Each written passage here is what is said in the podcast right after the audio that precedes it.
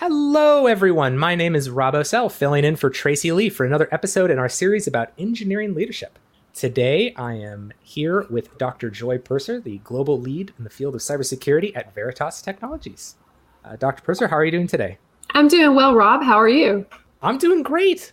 Well, listen, uh, we're so excited to be here today to talk to you about uh, leadership in cybersecurity. But to first kind of get us going, can you introduce yourself and kind of your role and, and how you kind of got into this field? Sure. I am informally the field CISO at Veritas. Veritas Technologies is a software company that delivers data backup systems. And it has been around for a long time and really is a global leader in the ability to back up and restore data, which has become very important in the world of cybersecurity. And as the field CISO, it's my role to travel globally and talk with customers, other CISOs, about their concerns about all things cybersecurity. And, and also talk to our salespeople and our engineers to reflect back the voice of the customer and to help them identify what are these top concerns, what are the over the horizon threats in the world of cybersecurity. Um, before that, I was at CISA, which is the Cybersecurity and Infrastructure Security Agency for the U.S. Department of Homeland Security. I was a senior executive in U.S. Region 4, which is the southeastern United States, um, the eight states that range from Mississippi all the way up to North Carolina, Kentucky, and Florida. And before that, I had roles at the Pentagon for nine years where I was auditing multi billion dollar IT systems. And also, I was in the White House at the Office of Management and Budget, where I reviewed the $93 billion Department of Defense research budget request to search for alignment with the national security staff on all manner of research and development technologies for the Defense Department. So I really do have quite a, a checkered past when it comes to my experiences. And I think that that really empowers me to do well in my role in seeing over the horizon threats for Veritas. That's wonderful. And, you know, some people may know this if they've listened to some of these series that I, used to be a government contracting, uh, used to be in government contracting as well. And I, I, find that that is something that a lot of people that maybe came up in the Silicon Valley uh, side of tech don't have a lot of exposure to. So I guess for people that haven't had these kind of experiences working kind of in the government side are, are there any kind of uh, experiences you've had or impressions that you think people maybe get wrong when they think about what it means to work with or work in the government in the area of technology? Well you know what's interesting is that since there have been so many attacks on the private sector a lot of silicon valley has hoovered up people like me who have defense or military backgrounds because they are under attack and they've got to be able to build up their security. And so I've seen a trend over the past five years of tech really muscling up when it comes to security on behalf of their customers and businesses doing it as well. In terms of the government and industry standpoint, you know, you really have to go to the foundational motivators for each. You know, the government is funded by taxpayer dollars for public missions, right? So the Defense Department is to protect U.S. interests in the security of the United States. Um, for Homeland Security is to protect the homeland um, from threats. Um, when it comes to industry, of course, the bottom line is about making money. However, the the motivation is to deliver a product or a service that's so valuable that it solves a problem for the customer. And it's so important of a problem or an issue that the customer will part with their hard earned money in order to partnership, to partner. So that's the way I think of working in the private sector is really we are problem solvers. And our solution is valuable enough that that customers will part with their money to be able to to help you know ha- take part in that solution what do you think is motivating sort of this awakening, if you can call it that, in the private sector as far as um, trying to grab more of this cybersecurity uh, talent? Is it is it that the threats are so much stronger? Is it that the stakes are so much higher, or is it just becoming aware of how critical and important and large some of these systems and companies are to just how we live life every day. The global pandemic resulted in a lot of people working from home, and that presented a huge opportunity for cyber criminals to do bad things. And they earned a lot of money through being paid ransom. And they built more sophisticated and complex teams with specialists. You know, there are specialists in the ransomware world who are, and some of these are like kids who are specialists in the social engineering part of getting into the system through crafting an email that looks so real you know that it could be from the ceo oh i'm going to there's an urgency here so i'm going to click this link. And so i do believe that since the pandemic and maybe a little bit before we've seen a, a turning point in which there have been so many attacks on the private sector. And when it comes to critical infrastructure like the electric grid water systems banking and financial services communication systems um, lives could be lost if there's a cyber disruption, right? And so, on behalf of you know the companies themselves and all of their vendors, you know, all of their business partners, they've really had to to wake up to what those risks are. You know, I was I was at CISA when Colonial Pipeline happened, and that really was a turning point in terms of attacks on U.S. critical infrastructure. You know, that's a major fuel pipeline that stretches from Texas all the way up to the mid Atlantic. And there was panic buying because Colonial chose to shut down the fuel coming through that pipeline in an abundance of caution. But it just goes to show how much things have changed in terms of uh, threat actors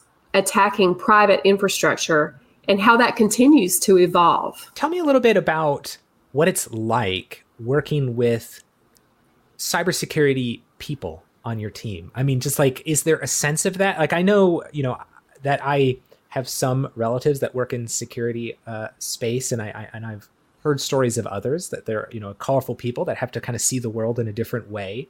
Uh, so I'm kind of curious if you could let us know a little bit of the unique challenges of building a team uh, of of people that are focused on the issue of security. Sure. Well, first, I'll start out by saying that security people never relax on the Friday before a holiday weekend. And here we are, close to the holidays for the year. And, you know, the week of Thanksgiving and the Wednesday afternoon before the Thursday of Thanksgiving is a terrible time for cybersecurity people because that is very often the time you can count on it that there will be a major attack. And as we've seen, that has come to fruition you know, uh, global news outlets have reported on some significant breaches for, you know, a water system, um, banks. I mean, you name it. Healthcare, hospitals, ambulances being rerouted because of a hacker is crazy. Oh, no. So, you know, nearly every sector has been impacted. And so so that's one thing is the discomfort. You know, we talked earlier about having comfort about something. And security people are never comfortable. I had a coworker um, Teams chat me early in my tenure at Veritas, and he and I are in different time zones. And he chatted me at about 10 or 11 o'clock my time, which was much earlier his time. And he said, By the way, what are your working hours? And I read back I was reclining, about to go to sleep, and I said, Security people kind of work all the time. We're never off you never turn it off because um, there's always a new threat, there's always news, and you have to stay on top of it and you have to love it you have to have passion for the subject area so that's another thing is security culture people are always monitoring what's new they're always skeptical and they're problem solvers who don't mind being out of their comfort zone Wonderful. Well, we are going to jump right back into this conversation. But before we do that, let's take a brief moment to acknowledge today's sponsor, This Labs. This Labs is a development consultancy that is trusted by top industry companies, including Stripe, Xero, Wikimedia, DocuSign, and Twilio. This dot takes a hands on approach by providing tailored development strategies to help you approach your most pressing challenges with clarity and confidence. Whether it's bridging the gap between business and technology or modernizing legacy systems, you'll find a breadth of experience and knowledge you need. Check out how this dot labs can empower your tech journey at this dot dot co. That's T H I S D O T dot co. And of course, thank you to this dot for giving me the opportunity to have these conversations. And with that, let's jump back in. So, Dr. Purser, just before we were going to that break, we were sort of talking about what it takes um, to build a team. Of you know, what what are security uh, individuals and, and people working in the field like?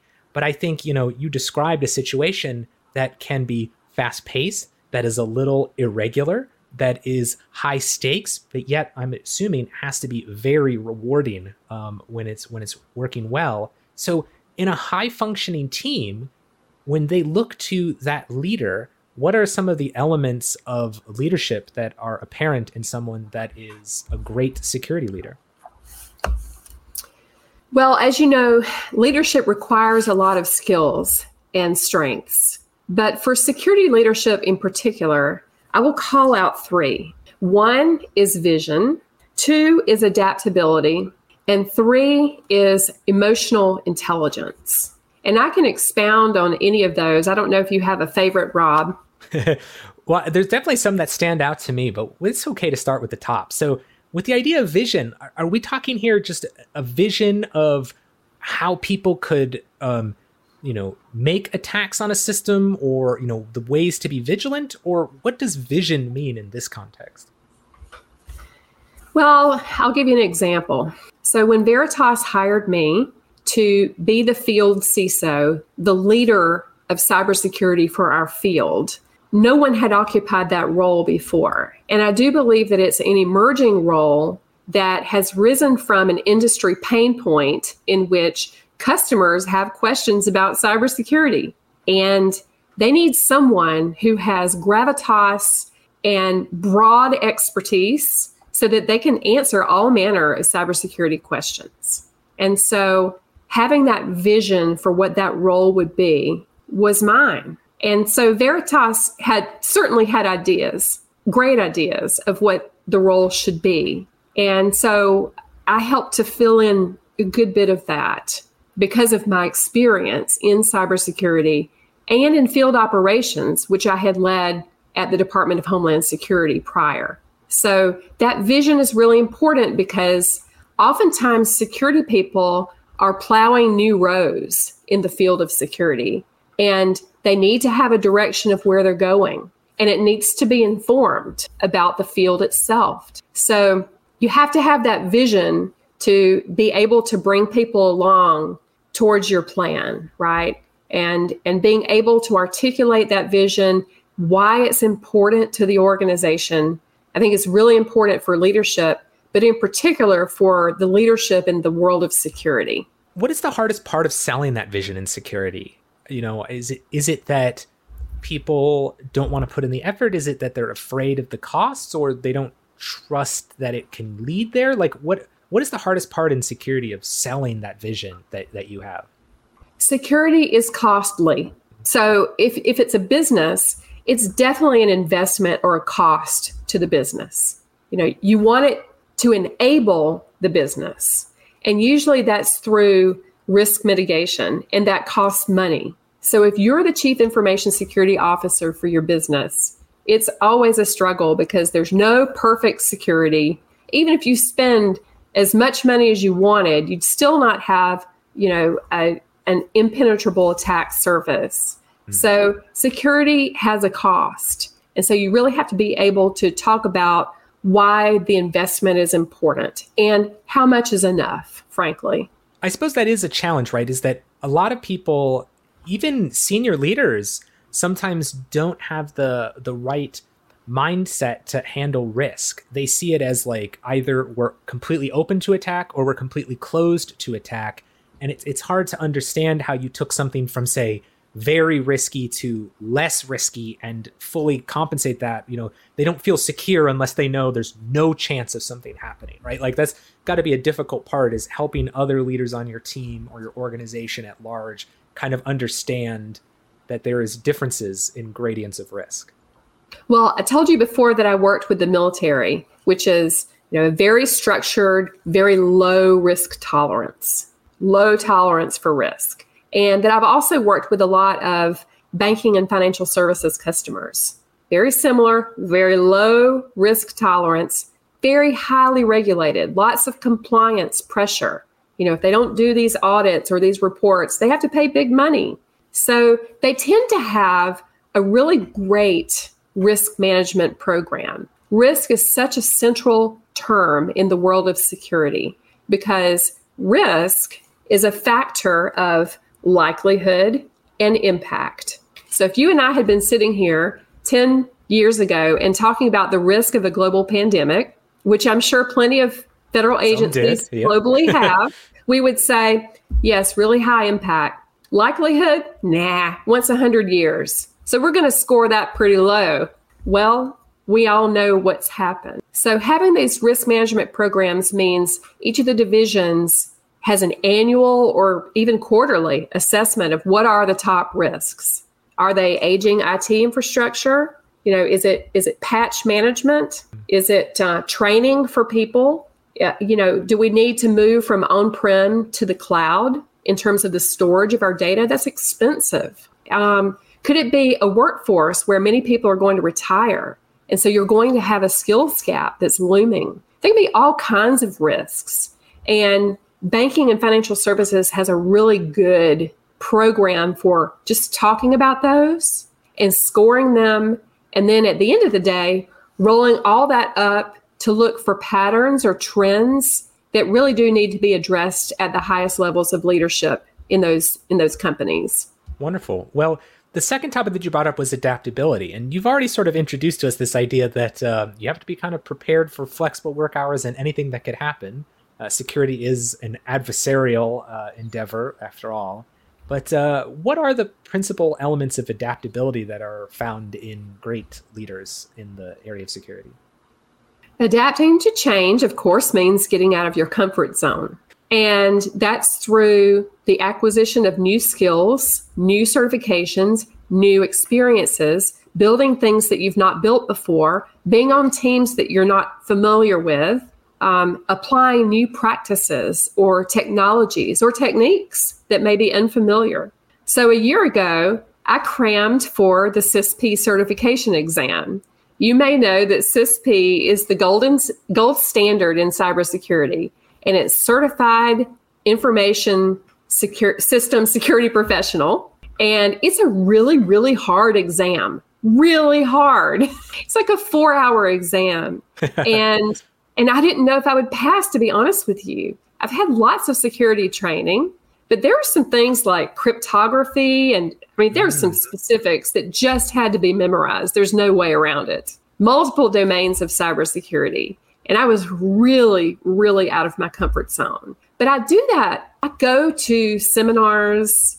I go to a regular seminar on blockchain technology that's near where I live because I really want to be out of that comfort zone and know what I'm not seeing. What am I not experience? What are the blind spots here in my knowledge of, of how the world of technology and security is evolving? It changes so fast. And so being able to adapt to those changes is of critical importance in security leadership. And I can imagine too that so much of security is this, or of, of, of sort of failing of an attack, is that people get beyond your protections, get beyond your facade. And this idea that, you know, mm-hmm. you might like to feel comfortable. You already said in the security space, we don't really like to feel comfortable, but people may feel that. And so getting out of that comfort zone and being used to that kind of prepares you, I suppose, for the situations you might find yourself in where, oh no, somebody got through our processes or there was this disruption. Letting yourself kind of be used to things being a little bit unsettled uh, is probably a good natural, you know, uh, habit of people that are good leaders in this area. Yes, and let me just say that we would like to be in our comfort zone. I would prefer to be comfortable, but I know that threat actors in cybersecurity are always going to be just around the corner and doing something new. And the rewards of being able to successfully counter that are totally worth the discomfort. Let's talk about the last one, which I think people, when they were listening to List, have been waiting for us to get to because it may have been a little counterintuitive. I think emotional intelligence is certainly a quality of all great leaders. Um, but in here, I think you're really calling out why this is uniquely special for leaders in security. So I was curious if you'd kind of explain why emotional intelligence is specifically important for leaders in security. Yes, I think soft influencing skills are very important in the security community. Is it effective to tell a scary story or to present data? Who is your audience? So, even during a meeting, sensing that someone isn't really buying into your idea and being able to be genuinely curious and humble about really digging down to the root cause of the resistance to change. That's emotional intelligence, reading the room, understanding your audience, being able to relate to people. So I think that's so important because security is usually asking for resources or it's usually demanding that people change or that they develop an awareness that's different and it's uncomfortable. And so being able to relate to others means that you've got to have the emotional intelligence or the ability to really observe the other person or the dynamics in the room or know the audience because how one would present to the C suite is really different from the messaging and presentation style and length from the technical teams in engineering or to the customer. So being able to adapt uh, based on effectively reading the room and knowing the audience, relating to a broad spectrum of people is super important, especially for security, because you do find yourself working throughout the organization. You know, you'll be reporting to the leadership, but you'll also be talking with customers and with engineering. So that's an example of why it's important. And that really resonates with me. That makes a lot of sense because we talked just a couple of minutes ago about this uh, idea of the facade. And I think that a lot of times people like to present outwardly the best image that they can. They want you to think everything is clean everything is orderly. But behind the scenes, right, no matter what company or our, our houses or our lives, outside of the view, things are a little messy. Got some dust hiding over here around the corner where you can't see it. And this idea that someone's coming in to inspect what we have and to scrutinize that has to be a very humbling sort of feeling of being like a bit exposed. And so I can see where emotional intelligence is kind of really important to not necessarily put people at ease, but to acknowledge or empathize with the discomfort that this kind of scrutiny would bring with it. Um, and so I like I love that as a way of of of uh, you know, being a good leader in this area. I'll tell you what's even more disconcerting is the notion that organizations, security leaders need to be radically accountable and radically transparent with their teams.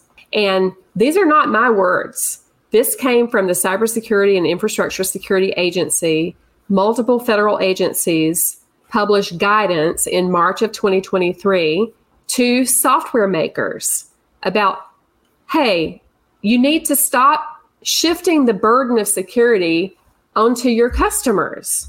You need to develop your, your software in a way that is secure by design, that you have the people and the processes and the technology tools in place to develop your products securely. That requires radical transparency and radical accountability. And so when I was new at, at my organization, I did some poking around and and so I, I had to manage new relationships with also I felt a need to know that um, that our processes were solid, right?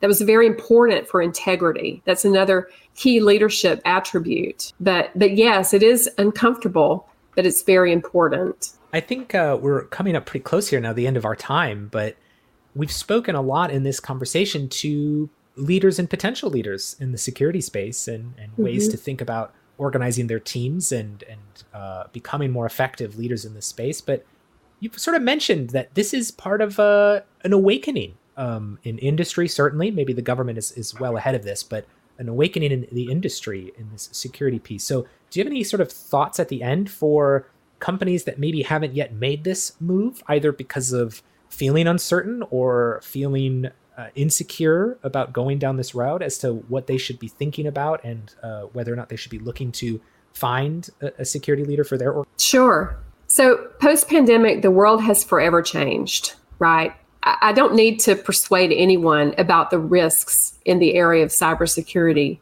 what's at stake, understanding your most valuable assets and the best ways to protect them. A chief security officer is really important. And you notice I didn't say a chief information security officer, I said a chief security officer. I think the best organizations understand the nexus of physical security and cybersecurity that they are forever intertwined now. Everything is digital, you know, the Internet of Things. And so I do believe that Silicon Valley's awakening is because of the new attack surface in cybersecurity, which are you know, private sector organizations, nonprofits, businesses, critical infrastructure, hospitals, casinos, the electric grid, water, transportation sector you know, with this critical infrastructure, when something goes down in the physical or cyber world, lives can be lost. And so organizations just need to to take a risk informed approach about what really is at risk um, of loss and then um, make their staffing decisions accordingly. Well said. I, I, I love that idea. As we kind of close out here, can you let people know if they'd like to connect with you online or, or find out more of your thoughts, where they can find you? Yes, you can find me on LinkedIn at Joye Purser, J O Y E P U R S E R. Well, that's great. Thank you so much. That's going to be it for us today. Thank you to Dr. Purser for being our guest today. Thank you to each of you for uh, listening, and we hope to see you next time as we close things out here. We'd like to thank our sponsor, This Labs, one last time, who would like us to let you know that they are trusted by top names like Meta, Google, and T Mobile, This Labs helps bridge the gap from business requirements to tech implementation. Whether you're modernizing legacy systems, ensuring sustainable application architecture, or seeking expert guidance, This Labs has the experience to help. Discover more at this.co. Once again, that's T H I S D O T.co. Thanks, Dr. Purser. Thanks, everybody else. We'll see you all next time. Okay, thanks.